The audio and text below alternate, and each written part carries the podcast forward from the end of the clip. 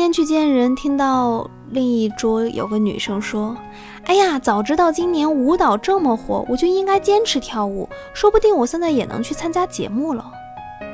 ”我相信各位都会有这样的时候啊！早知道这个项目这么火啊，我当初我就该接手。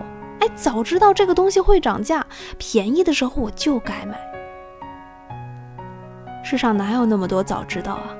你站在那？看到舞台上的那些人，他们也不知道今年舞蹈会成为一个热门综艺。可是为什么他们能选上呢？是因为他们在坚持。